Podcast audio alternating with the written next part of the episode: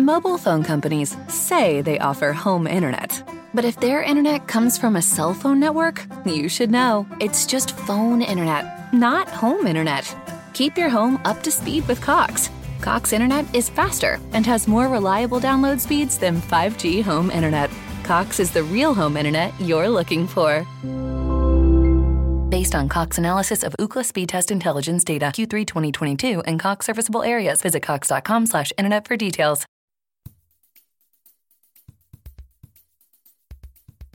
Buongiorno, buon pomeriggio, buonasera a tutti coloro che sono in ascolto. Io sono Jacopo, insomma, mi avete conosciuto su questo filone di Scriptellers e su tanti altri. E qui con noi quest'oggi, in questa puntata speciale di Chiacchiere Random, c'è un ospite speciale. Diciamo che ho avuto modo di conoscerla così, giusto in un paio di momenti diversi della mia vita. Oggi la presento anche a voi e do il benvenuto a Claudia Merola, psicologa clinica che lavora da 4 anni nel campo delle dipendenze, lavora anche nello studio di psicologia Metamorfosi a Rivoli e eh, ce l'ho sulle croste fondamentalmente da quando ero un orribile adolescente pieno, pieno di brufoli. Benvenuta Cla. Ciao Jacopo, ciao a tutti, è un piacere essere qua oggi, è tanti anni che ci conosciamo ma eh, la collaborazione continua, dai. Troppi anni. No, decisamente, sai, sai, come la penso. Va bene, oggi eh, eri semplicemente l'ospite perfetto da coinvolgere in questa puntata, prima di tutto perché sei un, una, un'accolita delle serie tv, almeno tanto quanto me, almeno tanto quanto noi, quindi figurati. Ma poi soprattutto eri la persona migliore per parlare di Sampa, della nuova docuserie di uh, Netflix, che è un po' l'argomento di oggi, di questa, di questa puntata. Eh, prima di tutto, come sempre, vi ricordiamo di mettere like sulle nostre pagine social, siamo su Facebook, siamo su Instagram, cercateci anche su Spreaker, su Apple Music e su Spotify, se avete piacere di vedere le varie robe che facciamo facciamo, uscire in uh, settimana. E, beh, allora direi che siamo pronti a parlare, a parlare di Sampa. Uh, Antonio Boschini, il medico, Walter De Logu, la guardia del corpo, Antonella De Stefani, la rossa, Fabio Mini, il pugile, Fabio Cantelli, lo scheletro, Niccolò Licata, il soldato, Paolo Negri, il deviante. Allora, letta così sembrerebbe, eh, come dire, il cast dei vari personaggi di un film di Tarantino. Mm. Invece è l'elenco di quelli che, come li vogliamo chiamare? Testimoni, ex ospiti e protagonisti di questa, di questa docuserie. Eh, che non posso che iniziare a chiederti se ti è piaciuto. Jacopo, inizierei col dire che sicuramente non è semplice parlare, secondo me, di questo documentario, specialmente provando ad astenersi da, a dare un giudizio di valore mm. e questa cosa sicuramente non, non spetta a me. Posso dirti che ho trovato il documentario intenso, ma anche controverso, specialmente però è riuscito, secondo il mio parere, luci della ribalta, un tema su cui si dibatte poco ad oggi a volte per niente, ovvero quello della tossicodipendenza. Infatti il tema, eh, come le persone che sono affette da, da un disturbo da uso di sostanze, di sostanze ehm, sono sempre ai margini. E questo secondo me è un punto di partenza.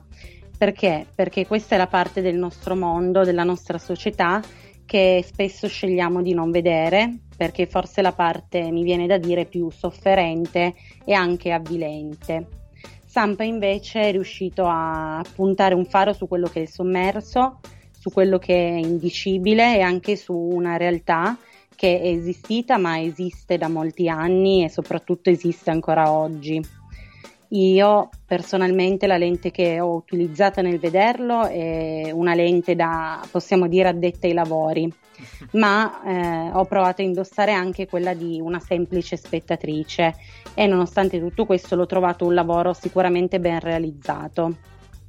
Se ti devo dire quello che più ho apprezzato è sicuramente la verità con cui certi temi vengono presentati allo spettatore e soprattutto con cui i temi, i fatti vengono presentati eh, a chi mh, gode della, del, della serie, del documentario, perché questo gli permette alla fine di potersi creare una propria visione, che secondo me è l'importante di quello che è l'argomento e eh, in questo caso secondo me sono state equilibrate bene sia le luci che le ombre, non so poi tu cosa ne pensi. Ma eh, io penso fondamentalmente tutto il meglio possibile, ovviamente guardandola con occhiali diversi rispetto ai tuoi, di questa, di questa docuserie realizzata da Cosima Spender, che è uh-huh. una mhm. documentarista italo-inglese, se non vado errato. Eh, piuttosto famosa diciamo nel campo e poi è stata scritta insieme a Carlo Gabardini chi è Carlo Gabardini. Allora, chi di voi all'ascolto guardava Camera Café? Avete presente Olmo, l'informatico dell'azienda? Bene, è lui. Oltre che a fare l'attore, si occupa appunto anche di, anche di scrittura ed è eh, proprio, proprio, anche grazie a lui che si è delineato quel cast, diciamo, eh, con il quale ho voluto aprire questa, questa chiacchierata eh, un cast che, che, ho definito tarantiniano, mm. eh, proprio perché eh, sono stati bravi a pescare eh, personaggi, eh, persone in realtà, estremamente eh, variegati, interessanti, che hanno potuto vedere vivere più che altro questa situazione da distanze diverse, in modi diversi, in luoghi fondamentalmente anche diversi di San Patrignano che eh, a un certo punto, insomma, poi arriveremo a, a dirlo, era, era completamente eh, divisa a compartimenti stagni quasi. Ehm, e poi eh, è stato molto bello anche vedere coinvolte persone che eh, c'entrano meno fondamentalmente con, uh, con questa vicenda, eh, ma ne sono stati comunque, comunque coinvolti. Ad esempio, eh, c'è Leonardo Montecchi che è responsabile del CERT di Rimini se non vado, se non vado errato, mm. Cla, correggimi se sbaglio. Sì, Ma sì, poi sì. c'è anche Luciano Nigro, il giornalista che ha seguito più da vicino la, la vicenda, il figlio di Muccioli, Andrea. Uh, Red Ronnie per così buttarci dentro un po' di trash che piacerebbe tanto alla nostra, alla nostra Fabiana e è venuta fuori un'opera estremamente intrigante, estremamente affascinante che come dire, definirlo binge watching forse è un po' troppo, un po' indelicato per un tema così. Però la passione che scatena in te spettatore che magari non ne sai niente di questa storia mm. o non sai assolutissimamente nulla perché è sempre stata lontana da te della realtà della droga, delle dipendenze, del disagio sociale mh, mm, sono stati veramente bravi ecco, a, sì. a elaborare questi, questi cinque episodi che hanno dei titoli eh, piuttosto, piuttosto, evocativi: nascita, crescita, fama, declino, caduta. E mm. eh, anche in base a questi, diciamo, oggi andiamo a, a delineare la nostra, la nostra chiacchierata che non può che partire, chiamiamoli dagli anni d'oro, Cla, cioè i primi sì. anni, quelli un po' più allo stato brado, diciamo.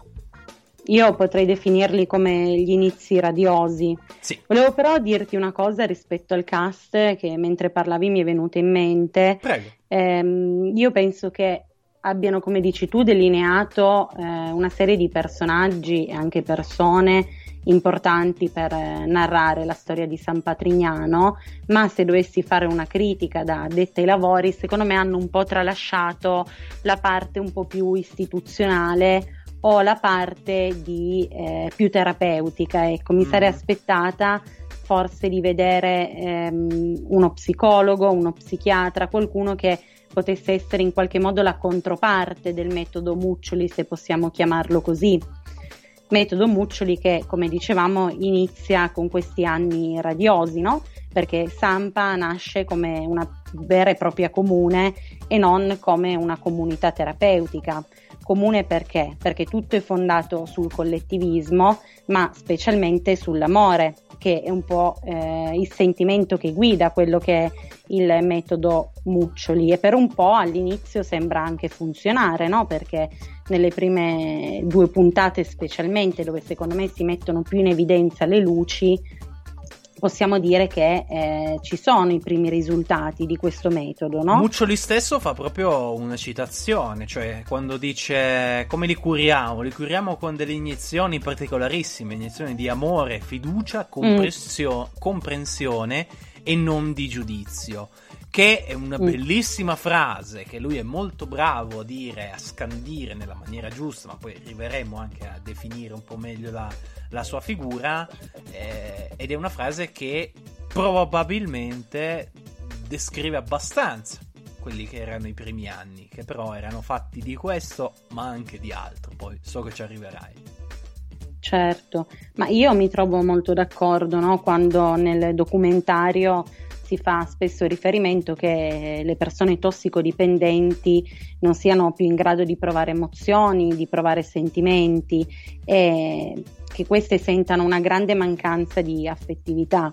Questo proprio perché le sostanze spogliano l'essere umano della sua umanità, mi viene da dire, e ehm, la vita acquista poi significato solo poi in concomitanza con la droga che non è più sballo come magari si può pensare generalmente, ma diventa proprio una necessità di sopravvivenza e questo in qualche modo nel documentario si vede, no? ci sono delle scene che sono particolarmente forti rispetto a, questi ragazzi che vengono definiti zombie dei, della metà degli anni 70 e dell'inizio degli anni 80. Sì, quando, ne parla, qua... quando ne parla dell'Ogu, se non sbaglio, esatto. che descriveva appunto queste città piene, piene di zombie e poi eh, quasi divertente eh, la semplicità con cui eh, lui parla del cambio radicale che ha avuto il mondo della droga proprio in quegli anni lì, perché si è passati dai figli dei fiori, da queste ragazze che ti dicevano ma che si facciamo qua tutti i ferri immobili, baciamoci. Mm. Eh, si ammaliavano. Esatto. Eh, si passa poi agli spacciatori veri e propri e co- come tu sai c'è una cosa in particolare che a me, uomo della strada, non zombie della strada, eh, per carità, uomo della strada, diciamo normale, ha colpito molto che è quella dei resti. Mm. Il resto in droga, ma è una pratica molto comune perché non dobbiamo però dimenticarci che sopra eh, quelli che sono gli spacciatori da strada esiste una vera e propria organizzazione criminale e che quindi questa agisca, no? in qualche modo mi viene da dire come un'azienda in qualche modo e come ogni azienda eh, rispettabile abbiano un piano marketing. Mm. e quindi questo resto in droga a cui fai riferimento tu Jacopo è qualcosa eh, di abbastanza usuale per far conoscere il prodotto. Quindi tu magari compri, eh, mi viene da dire come dicevano magari nel documentario, ehm, tot grammi di hashish e il resto ti viene poi dato in eroina e da lì inizia poi a riversarsi sul mercato perché è qualcosa che tutti iniziano a provare, a sperimentare. Eh, l'eroina è una sostanza sicuramente in grado di eh, sovvertire l'essere umano, ma questo secondo me lo spiega molto bene Fabio Cantelli nel, mm-hmm. nella sua testimonianza. Sì, assolutamente. Ehm, proprio in questa prima, prima, puntata, diciamo comunque in questo primo periodo che viene descritto, eh, hai fatto molto bene a dire all'inizio della nostra puntata che non siamo qui per, diciamo, eh, giudicare. Mm. Però eh, viene espresso in particolare da, da, due dei protagonisti, da Boschini e da Mini, Boschini che addirittura è mm-hmm. ancora a, operativo in prima linea a San Patrignano in qualità di medico, che c'era e c'è fondamentalmente anche tutt'oggi, in base a quello che viene fatto capire, una vera e propria avversione da parte di San Patrignano per tutto quello che è, diciamo, psicologico barra psichiatrico. Eh, c'è poi la parte in cui Muccioli eh, critica incredibilmente il metadone. Eh, rispondendo allo stesso con dei massaggi allo zafferano che lui descrive come estremamente efficaci, anche se poi vedremo, vedremo che ci saranno altri metodi De Logu parla in maniera eh, molto positiva della, dell'agopuntura, eccetera, eccetera. Io penso che questo eh, tipo di avversione eh, ti dia comunque la possibilità di raccontarci che non è che tutte le comuni di allora o comunque i luoghi in cui si, ci si prendeva cura delle persone affette da dipendenza funzionavano così, c'erano anche altre vie. No, certo, se vogliamo dare un po' un contesto storico rispetto a quegli anni, possiamo dire che le prime comunità eh, nascono addirittura all'inizio degli anni 50 in America, per poi approdare negli anni 60 in Italia, ma per lo più sono, ma forse questo viene anche citato nel documentario, delle comunità a stampo religioso, no? Mi viene ad esempio sì. in mente il Piemonte, per quanto riguarda il gruppo Bele e Don Ciotti, che sono tra i pionieri no? della cura delle dipendenze, e si fa invece il contrasto rispetto a Muccioli, che è il primo laico che si occupa di tossicodipendenza. Muccioli molto chiaramente rifiuta un farmaco che ancora oggi viene super utilizzato nei servizi delle dipendenze, nelle comunità terapeutiche, che è il metadone. È come se in qualche modo facesse una vera e propria lotta al metadone. Il metadone in realtà non è altro che un farmaco sostitutivo dell'eroina, che ovviamente non produce eh, quello che possiamo definire in gergo lo sballo, ma che eh, non per, permessa di non avere queste crisi di astinenza folli che ben vengono raccontate nel documentario e che poi portano la comunità di San Patrignano a utilizzare eh, quelli che sono dei metodi coercitivi, quindi si inizia poi certo. a parlare dopo questi primi anni radiosi, no? dove tutto era amore, tutto era collettività, tutto era fratellanza, parlare poi di un tema molto spinoso che è quello della violenza, della coercizione, delle catene. Infatti si parla proprio del processo delle catene perché erano l'unico modo che avevano, esatto, era l'unico modo che secondo me avevano in quel momento lì per far fronte a una crisi di astinenza che non è roba da poco, ti posso assicurare. Sì, mh, mm, sempre De Logu, se non sbaglio, facendo al fatto che la sua crisi durò quasi un mese, tra l'altro, mm. eh, sempre lui ci parla dei, dei diversi luoghi, diciamo, eh, in cui eh, si veniva fondamentalmente segregati, il tino, ehm, eh, la piccioneria, se non sbaglio, eh, altre stanze sì. in cui per l'appunto, eh, forse era la piccionaia, perdonatemi se non ho detto proprio il nome, il nome esatto, ehm, però comunque appunto c'erano questi, c'erano questi luoghi in cui eh, si veniva letteralmente incatenati e questa era sicuramente una parte, diciamo, della terapia o comunque della linea, una parte era eh, i massaggi con lo zafferano di qui sopra, una parte era eh, il lavoro, la responsabilizzazione, il fatto che ti venisse dato mano a mano un, un, un, rinforzo, chiamiamolo, affidandoti altre persone man mano che ti rendevi eh, appunto affidabile, eccetera, eccetera. Però eh, si può dire, Cla, che fondamentalmente stiamo parlando di un passaggio da un certo tipo di dipendenza a un altro tipo di dipendenza, che è quella da, da Vincenzo Muccioli, fondamentalmente, come mm. dice proprio lo stesso Cantelli, cioè lui dice la terapia era Vincenzo, era troppo importante, troppo fondamentale per uh, l'andirivieni, diciamo, o comunque per perché eh, San Patrignano andasse avanti, soprattutto in quegli anni.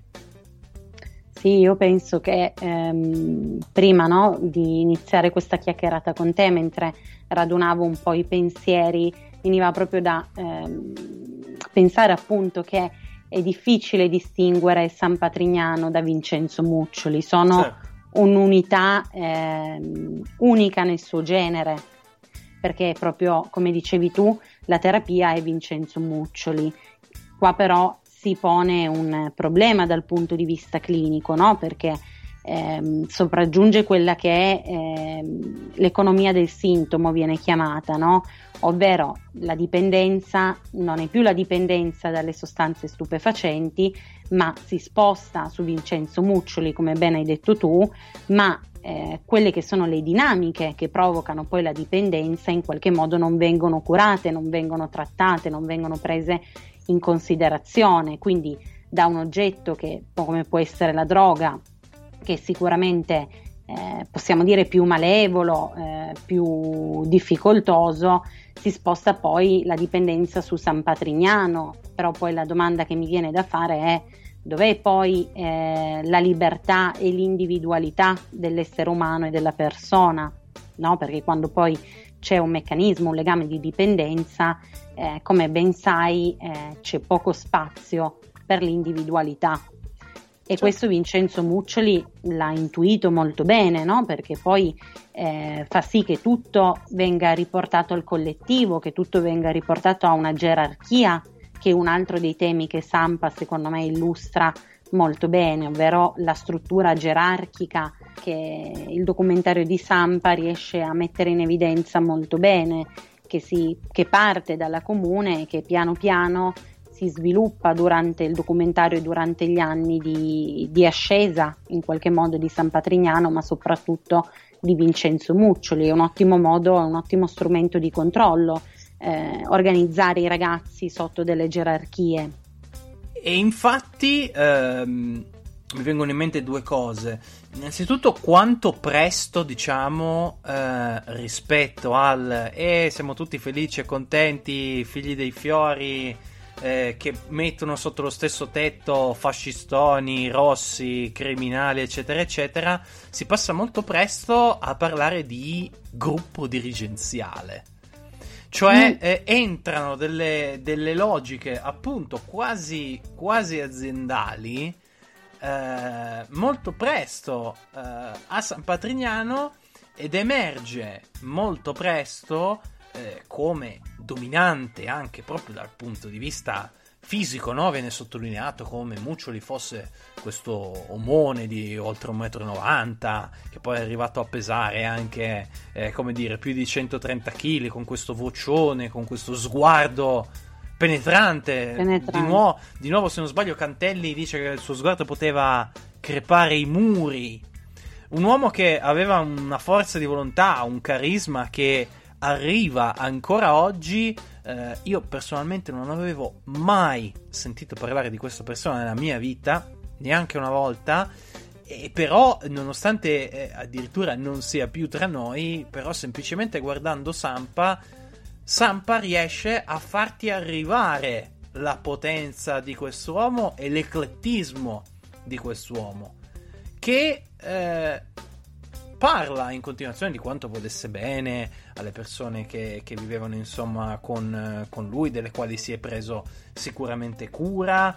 Eh, viene sottolineato come la sua origine fosse diciamo incerta. Mm, Nigro lo definisce un mezzo truffatore fondamentalmente agli inizi della sua vita era questo, era anche una persona estremamente addentro alle questioni, diciamo, esoteriche, uh, era una persona che è diventata chiave nella vita di tantissime persone a San Patrignano, sicuramente, ma anche a tantissime fuori San Patrignano. Sì.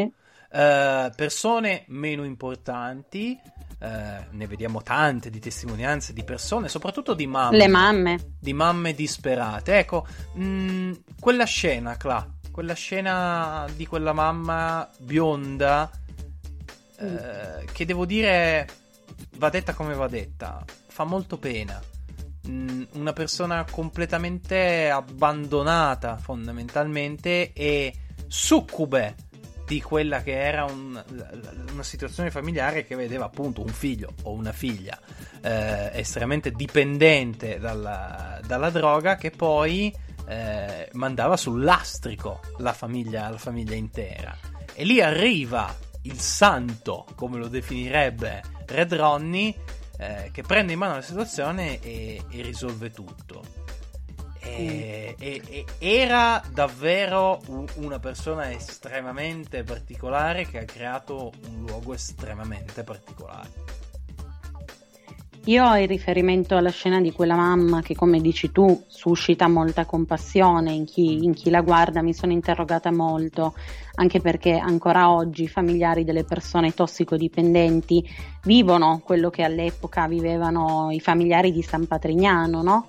che si esprimono molto bene nel corso del documentario, perché più volte dicono eh, io lo manderei da Muccioli a, a prescindere da quello che Muccioli utilizza come metodo, a prescindere dalle botte, a prescindere, e mi sono chiesta come puoi no, mandare tuo figlio eh, in un posto sapendo che probabilmente lo rinchiuderanno e che probabilmente verranno utilizzati dei metodi violenti. E penso che il motore di quella signora in particolare, ma di tutti i genitori in quegli anni sia proprio la disperazione e eh, in qualche modo l'assenza di strumenti e di risorse, perché in quel momento lì sembrava che Muccioli no, fosse l'unica risposta alle pene di questi familiari, che piuttosto di veder morire il figlio, eh, lo, lo, dicono in qualche modo, lo esprimono proprio, sarebbero stati disposti a ehm, farli malmenare, a sottoporli a delle violenze. Certo. Oggi invece la situazione è molto diversa, anche se eh, quello che poi eh, provano e vivono i familiari di una persona tossicodipendente è, è, la medesima di allora in qualche modo. E Muccioli ha una grande intuizione in quegli anni lì, eh, viene detto soprattutto all'inizio, è come se, non so, a me arrivava un po' l'idea del, del business di San Patrignano, non a caso tu prima hai utilizzato il, il termine azienda, perché quelli erano eh, gli emarginati, i reietti, quelli che dovevano essere accolti e che nessuno voleva. E poi piano piano nel corso degli anni, nel corso del documentario, invece San Patrignano sembra quasi cambia, no? sembra quasi un posto, adesso non vorrei dire alla moda, no? ma mm, un posto in cui eh, andare per salvarsi a tutti i costi, quello sì. Quello ecco, sì quello che sicuramente dà un boost importante a San Patrignano proprio sotto questo punto di vista qua, proprio dal punto di vista della crescita come struttura e come persone che mano a mano vengono accolte. E sicuramente, prima parlavamo di quanto Muccioli fosse riferimento e figura quasi sacra per tante persone nel basso, ma anche nell'alto perché proprio mm. dopo, anzi durante il processo diciamo delle catene in cui Muccioli è in prigione e la, la comunità va avanti quasi per, per, inerzia, basandosi sullo sforzo, sulla presa eh, di, eh, di coscienza e sulla presa soprattutto di responsabilità di diversi degli ospiti dell'Ogu, eccetera, eccetera, eh, chi arriva a eh, sostenere nella presenza e soprattutto dal punto di vista economico San Patrignano sono Gianmarco e Letizia Moratti. L'arrivo dei Moratti, Dove? esatto, eh, dà molto, eh, come dire, eh, dà a San Patrignano la, la possibilità di crescere ancora e di diventare veramente un'azienda a tutti gli effetti. Sì, sia dal punto di vista dell'immagine, un po' come dicevo prima, sia in termini economici, perché i Moratti credono molto nel progetto Muccioli, nel progetto San Patrignano, quindi finanziano cospicuamente la, la comunità. E quello che mi colpiva poi era il fatto che loro vivessero proprio anche dei lunghi periodi all'interno della comunità e che comunque anche nonostante i processi che poi sono susseguiti nel corso degli anni loro non abbiano mai eh, perso la volontà di sostenere e stare vicino a Vincenzo. Eh, tutte, tut, tant'è che ancora oggi è Letizia Moratti la, a capo di San Patrignano certo. e anche la maggiore investitrice sì, eh, se non sbaglio, verso la fine eh, Andrea Muccioli parla di un investimento complessivo dei Moratti da oltre 200 milioni di euro, una cosa del genere, cioè cifre veramente eh, astronomiche. Mm, ti racconto questo aneddoto che eh, sono andato a curiosare ovviamente in questi giorni, mm-hmm. subito dopo aver visto Sampa, eh, legato ad Andrea De Logu la figlia di Walter mm-hmm. Delogu, eh, showgirl, presentatrice, tra l'altro estremamente simpatica, devo dire, a me è sempre, è sempre piaciuta.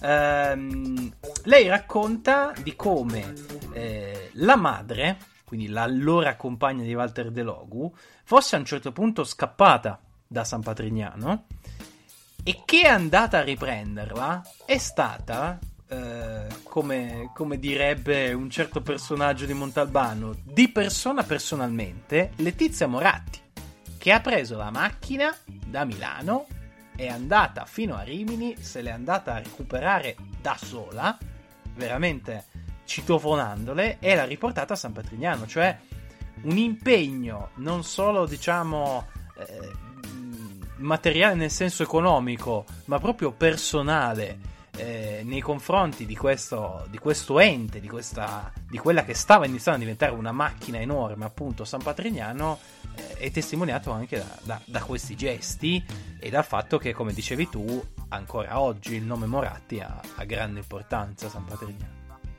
Sì, e qua però Jack si apre un altro grande tema che è quello del sequestro di persona. Eh e a questo punto eh, mi viene da dire anche una grandissima domanda eh, che vorrei fare a te, ma la lascerei lì come spunto di riflessione anche per chi ci ascolterà e per chi ci ascolta, ovvero il fine giustifica i mezzi, quanto, quanto bene siamo disposti a fare, seppur un po' contaminato dal male. No, queste sono domande che a me hanno colpito particolarmente, che il documentario Sampa mette in evidenza in modo chiaro eh, sia nella parte delle luci che nella parte delle ombre. Quindi fino a che punto ci si può spingere per salvare l'altro, anche se magari l'altro non vuole essere salvato, perché poi qua si apre di nuovo perché Sampa offre milioni di spunti eh, sotto tanti punti di vista e un altro tema che si apre è eh, quante di quelle persone poi volevano essere salvate e si può salvare chi non vuole essere salvato? Io questa domanda me la sono fatta guardando Sampa, non ho una risposta ovviamente, però mh, questa riflessione l'ha, l'ha stimolata in me, ecco. Sì, Sampa fa dire proprio fondamentalmente esattamente questa frase, cioè eh, quanto bene, eh, anzi quanto male fondamentalmente si può fare mm. in nome del bene, eh, se non sbaglio è Nigro che, che la dice, il giornalista. Sì. E ovviamente anche, anche stesso, la stessa docuserie non è che dia un giudizio, fa vedere molte ombre, però poi mette lo spettatore davanti a un fatto. A prescindere che fosse giusto, che fosse sbagliato, che piacesse, che non piacesse, c'era la fila. A me ha colpito moltissimo l'intervista fatta a quella ragazza eh, romagnola con questo fortissimo mm-hmm. accento romagnolo e le viene detto, le viene chiesto, se non sbaglio era Red Ronnie, che le chiede ma tu saresti disposta a stare in catene pur di entrare qua? Lei ci pensa, non è lucidissima, ci pensa. Però poi si apre un sorriso e dice assolutamente sì. E allora mm. questa, questa, domanda diventa ancora più difficile, non solo per noi, eh, per tutti quanti. Siamo sicuri che anche certo. chi ci ascolta in questo momento, ma in generale tutti quanti coloro che hanno visto appunto questa serie sicuramente se la saranno fatta. E questa fila ci, ci porta a parlare dell'apice totale che ha raggiunto San Patrignano eh, su, negli anni successivi proprio al primo processo, quello delle catene, dove è arrivato ad ospitare boh, più di 2000 persone, se non vado errato. Sì. Cioè, era diventata veramente... Eh, una, un, una macchina da guerra, passatemi il termine. Una città. Sì. E quello che mi viene da chiedere è proprio, ma quello è stato l'apice di San Patrignano o l'apice di Vincenzo Muccioli? Perché è questa poi la domanda che guida. San Patrignano e Vincenzo Muccioli, come dicevamo prima, sono un po' la stessa cosa e più cresceva San Patrignano, più io penso che stesse crescendo l'ego smisurato di, di Muccioli e cresceva quindi in concomitanza con la comunità perché si vedono eh, molte scene una dietro l'altra in cui arrivano moltissimi politici di un certo calibro a San Patrignano, dove moltissime persone del mondo dello spettacolo si affidano a Vincenzo Muccioli per eh, far sì che i loro figli magari abbiano un posto all'interno della comunità, mi viene in mente Paolo Villaggio. Mamma mia. E diventa veramente un punto di riferimento all'interno del panorama politico. A un certo punto proprio Walter De Logu mi sembra dica ehm, era l'uomo più potente d'Italia. Sì. Perché lui aiutava, ma poi aveva la possibilità di chiedere in cambio dei favori. Assolutamente. Perché questo ci dà, ti dà, secondo me, la, la chance di parlarci di un, di un altro tema eh, che contraddistingue San Patrignano, cioè la gratuità. Sì, eh, San Patrignano è nata come progetto gratuito e ancora oggi eh, rimane una comunità gratuita. L'intuizione è stata quella poi di accettare delle, delle donazioni soprattutto da questi personaggi, eh, sia dai Moratti, come abbiamo detto prima, ma poi personaggi di spicco nel mondo dello spettacolo, della politica, della musica, e sono quelli i proventi da, su cui San Patrignano si fonda, ma anche poi tutto quello che all'interno di San Patrignano viene prodotto, perché eh, si parla proprio di etica del lavoro al mille per mille eh, San Patrignano è un'azienda, possiamo definirla anche in quel senso, no? certo. perché divide tutti in settori e ogni settore lavora sia per San Patrignano, ma sia per creare poi qualcosa che va oltre San Patrignano. Quindi dei prodotti che eh, venivano poi venduti al, al, pubblico e questa è un po' eh, la, la, comunità, mi viene da dire, aziendale che è San Patrignano, rispetto invece al fatto che ehm, gli utenti, ma soprattutto i servizi, perché oggi sono i servizi pubblici che o mettono a disposizione delle comunità terapeutica oppure pagano quello che è il privato sociale per far sì che il, la persona tossicodipendente venga riabilitata. San Patrignano sono andata a leggere, è una dei fiori all'occhiello addirittura nella, nella comunità europea per quelle comunità che eh, agiscono senza, senza scopo di lucro anche se io penso che mh, nel, nell'era Muccioli eh, qualche provente nelle loro tasche sicuramente sia arrivato, no? poi si parla di cavalli, di cani, di grandi ville, insomma di una vita mh, sopra gli standard. Sì, l'aneddoto che racconta De Logu sempre dei cavalli da corsa, del fatto che lui fosse andato all'estero per comprare questo, mm. questo cavallo che aveva adocchiato appunto lo stesso Muccioli, è abbastanza emblematico del livello eh, al quale si era arrivati allora partendo dal, dal casolare regalatogli eh, praticamente dal suocero e dai polli che aveva nel, nel cortile. Mm. Cioè, eh, mi, ha, mi, ha, colpito anche le diverse mansioni che c'erano appunto a San Patrignano e qui arriviamo a parlare di quei compartimenti stagni che poi sono arrivati indirettamente a segnare il declino di San sì. Patrignano, almeno per quello che si vede in Sampa. Uh, c'erano i chimici, c'erano uh, i programmatori, eh, c'erano gli allevatori, eh, c'erano i cuochi, c'erano i manovali, c'erano i macellai. E subito dopo, ecco, che viene sfiorata, accarezzata l'idea di un Muccioli pronto ad entrare in politica, chiamato quasi eh, per, per, acclamazione popolare, diciamo, a, a scendere appunto in campo, cosa che avrebbe fatto qualcun altro giusto qualche anno dopo eh, arriva il processo Maranzano. E arriva sì. anche eh, poco prima, in realtà, se non sbaglio, arriva eh, anche il, il, suicidio di Natalia, se non sbaglio. Sì. Eh, e quello penso che sia poi proprio il punto più basso che Muccioli, ma che anche San Patrignano tocca. Esattamente, esattamente. La testimonianza del fratello di Natalia è struggente, semplicemente struggente. E anche poi successivamente mi viene da dire del figlio di Maranzano, Vero. che credeva all'inizio che il padre eh, fosse stato ucciso per delle questioni di, di droga, quando invece poi è proprio dove è andato a cercare rifugio, che in realtà è stato poi viene da dire assassinato. E, e questa cosa anche è toccante, no? C'è il posto che ti deve proteggere e poi il posto che ti elimina in qualche modo. E anche qua si potrebbero aprire tantissimi temi su chi avesse scelto Vincenzo Muccioli per essere a capo di, di un gruppo. Eh, non lo so, questo è un argomento molto difficile secondo me da toccare, il declino di San Patrignano. Qui eh, emerge eh, per la prima volta eh, un Muccioli che sbaglia, nel senso, sbaglia proprio tatticamente delle, delle, delle cose, delle decisioni sul punto di vista morale, ovviamente uno poteva dare dei giudizi 39 minuti fa a livello della nostra, della nostra certo. trasmissione, oppure semplicemente dal primo momento, dalla prima inquadratura di Sampa.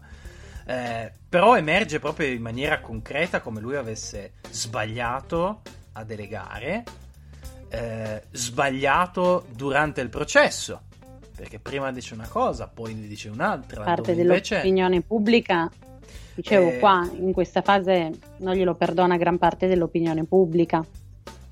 E infatti eh, arrivano anche sempre più testimonianze di persone che danno addosso a Muccioli.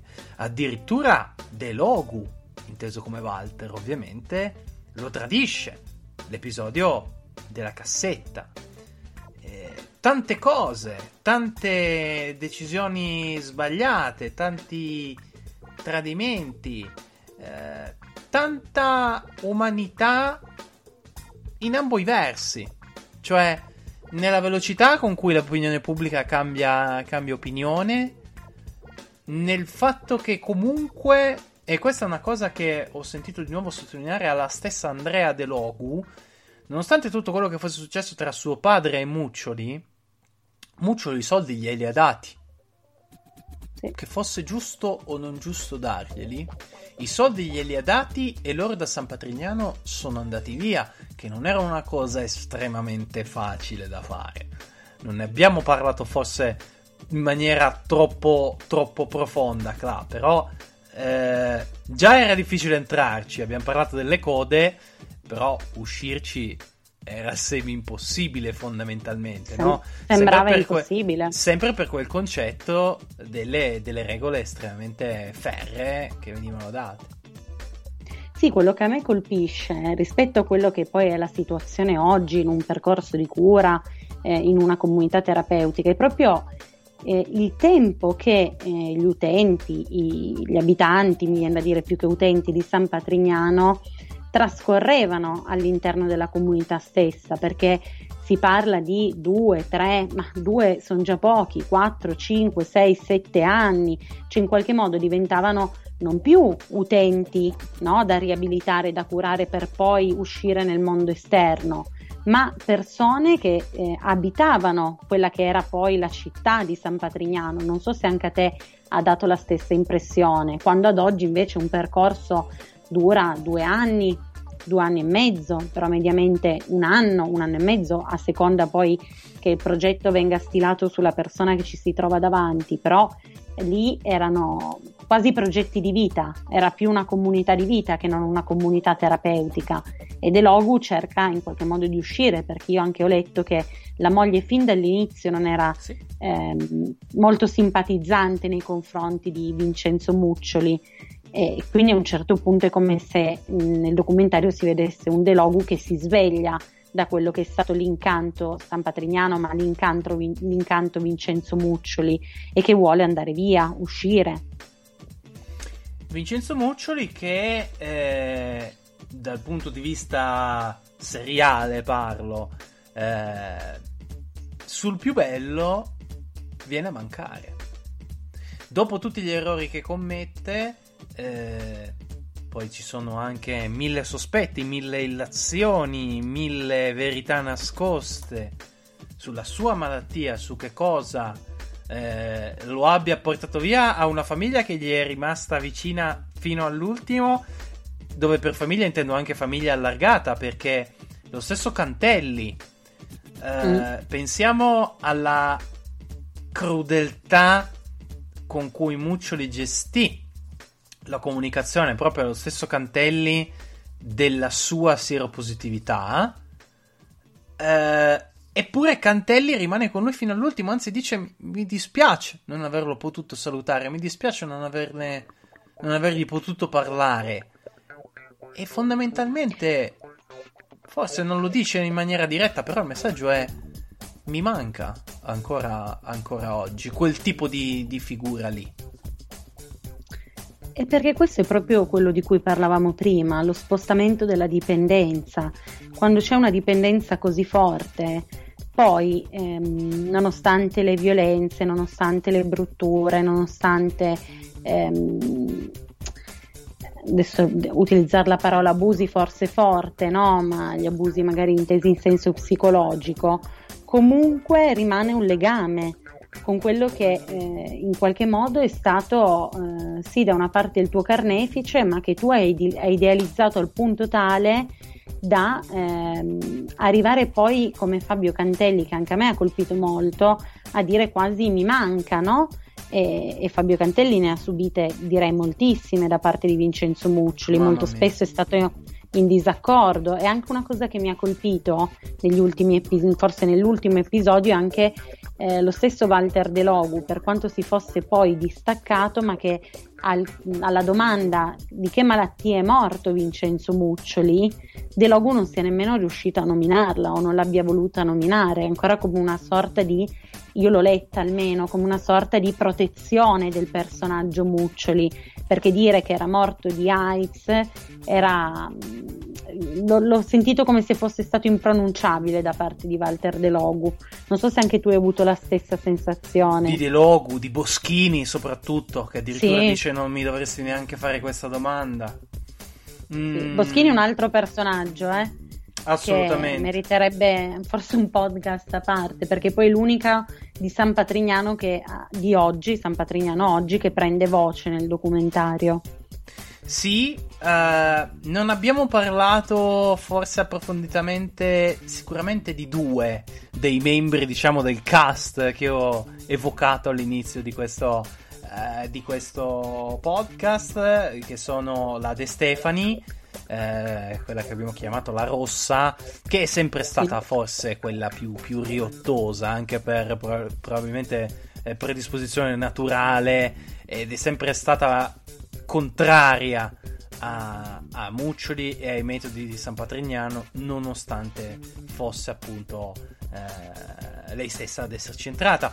E, e poi Niccolò Licata, che io ho definito soldato, praticamente una persona semi-analfabeta che parla un italiano molto molto stentato, che era l'addetto alle lettere anche quella mm. è, è, è, un qualcosa di, che viene descritto in maniera estremamente semplice, estremamente lineare, ma un qualcosa di, di, di una potenza eh, incredibile. Cioè il fatto che le lettere venissero eh, spiate fondamentalmente e ci fosse qualcuno, in questo caso appunto lo stesso Licata, che dicesse questa va bene, questa non va bene, farla uscire da qua. Ma l'ultimo... Una vera... Prego, dicevi... Una vera e propria censura. Una vera, Una vera e propria, propria censura. censura. Assolutamente. Ma l'ultimo ospite che voglio, che voglio nominare e che è secondo me perfetto per farci arrivare al punto finale della nostra chiacchierata, Clara, è Negri, il deviante. Mm. Eh, mm. quello che parla eh, a diverse riprese della violenza di San Patrignano, dei crimini che sono stati consumati, non ultimo appunto l'omicidio Maranzano, all'interno della struttura e stupisce, o almeno a me, eh, ripeto, uomo della strada, stupisce come Negri si occupi oggi, in qualità di educatore, proprio di, proprio di dipendenze. E questo mi fa, fa- mi fa fare eh, la-, la, domanda che ovviamente è più intuitiva. Eh, ma oggi com'è la situazione? Allora, oggi la situazione rispetto al passato in campo di cura delle tossicodipendenze presenta una pluralità eh, di risposte istituzionali e non del privato sociale che sicuramente negli anni Ottanta non esisteva, quindi nel corso degli anni i servizi, sono nati i SERD, i servizi delle dipendenze, eh, comunità, strutture diurne, centri diurni, strutture riabilitative, oggi il panorama è ampio ed è mm, variegato rispetto alla cura delle tossicodipendenze. Eh, rispetto alla domanda che mi fai tu, ehm, è in uso in alcune comunità, eh, soprattutto eh, in un periodo precedente, utilizzare figure che avevano vissuto la tossicodipendenza e che poi una volta uscite eh, iniziavano con il ruolo di educatori. Non è un qualcosa di ehm, assolutamente fuori dalla norma. In alcune comunità è ancora possibile ritrovare questo. La differenza però secondo me ad oggi sta proprio nel, mm, nella tossicodipendenza e nel mercato delle sostanze stupefacenti perché perché una volta, come anche viene detto in stampa, le droghe madri, viene da dire, erano l'eroina, che era la droga dei poveri, possiamo dire perché aveva un costo più basso, la cocaina e poi l'ashish, iniziavano le prime droghe sintetiche. Ad oggi anche dal punto di vista delle sostanze il panorama è vario e sicuramente si privilegiano quelle sostanze più di tipo sintetico. Quindi anche il tossicodipendente stesso non è più eh, come ad esempio mi colpiva Roberto Maranzano, no? quindi un uomo che lavorava, aveva una famiglia e intanto aveva una dipendenza. Ad oggi la tossicodipendenza annienta tutti i campi della vita dell'individuo, da quello sociale a quello lavorativo a quello sicuramente affettivo e familiare. E quindi eh, ancora oggi esiste l'emergenza tossicodipendenza, ma probabilmente non è più un tema alla ribalta come in quegli anni lì, dove sicuramente eh, in quegli anni lì l'eroina è spopolata. In Sampa cercano anche di darne una motivazione perché sembra un qualcosa immesso apposta sul mercato per sedare quelle che erano le rivoluzioni giovanili dell'epoca. Oggi l'emergenza c'è e continua ad esserci, sicuramente ci sono più servizi di cura e più persone con più metodi perché la pluralità secondo me è sempre l'arma migliore, no? che non magari l'unico metodo come all'epoca era il metodo Muccioli per poter sperimentare, per poter riabilitare e curare eh, persone tossicodipendenti o alcol dipendenti.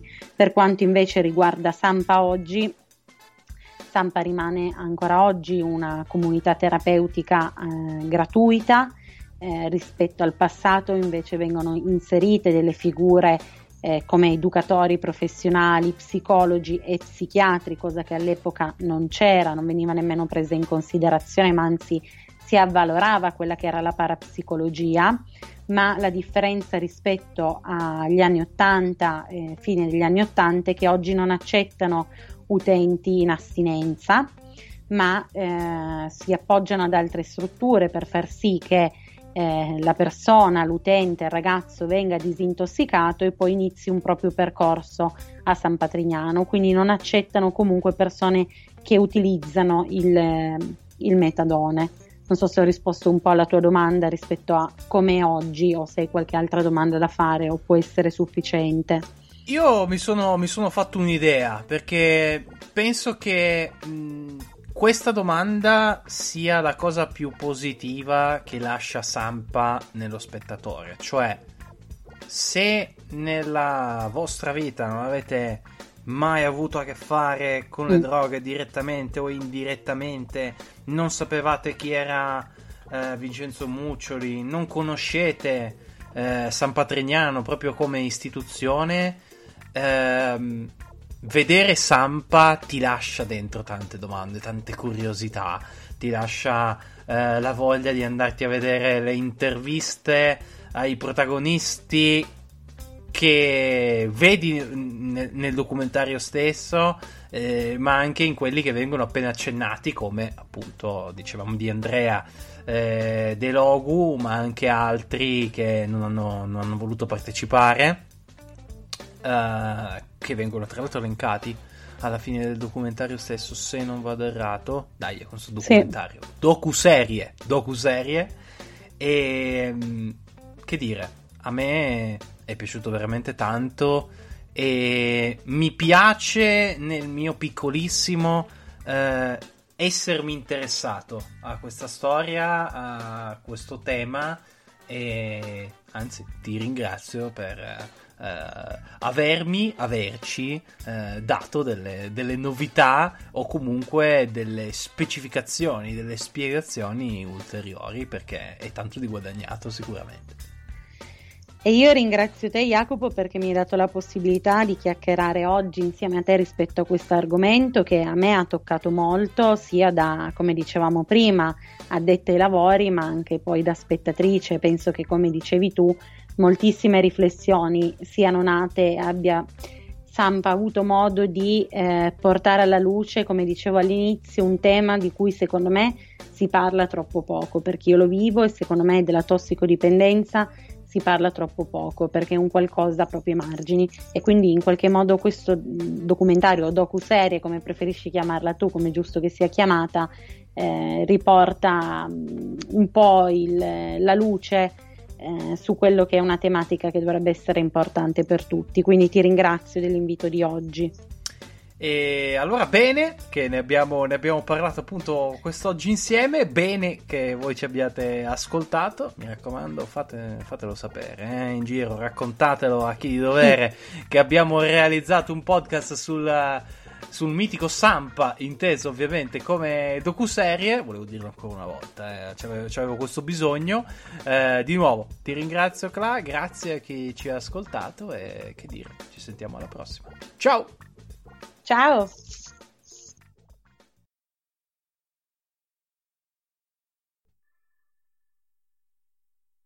Mobile phone companies say they offer home internet. But if their internet comes from a cell phone network, you should know. It's just phone internet, not home internet. Keep your home up to speed with Cox.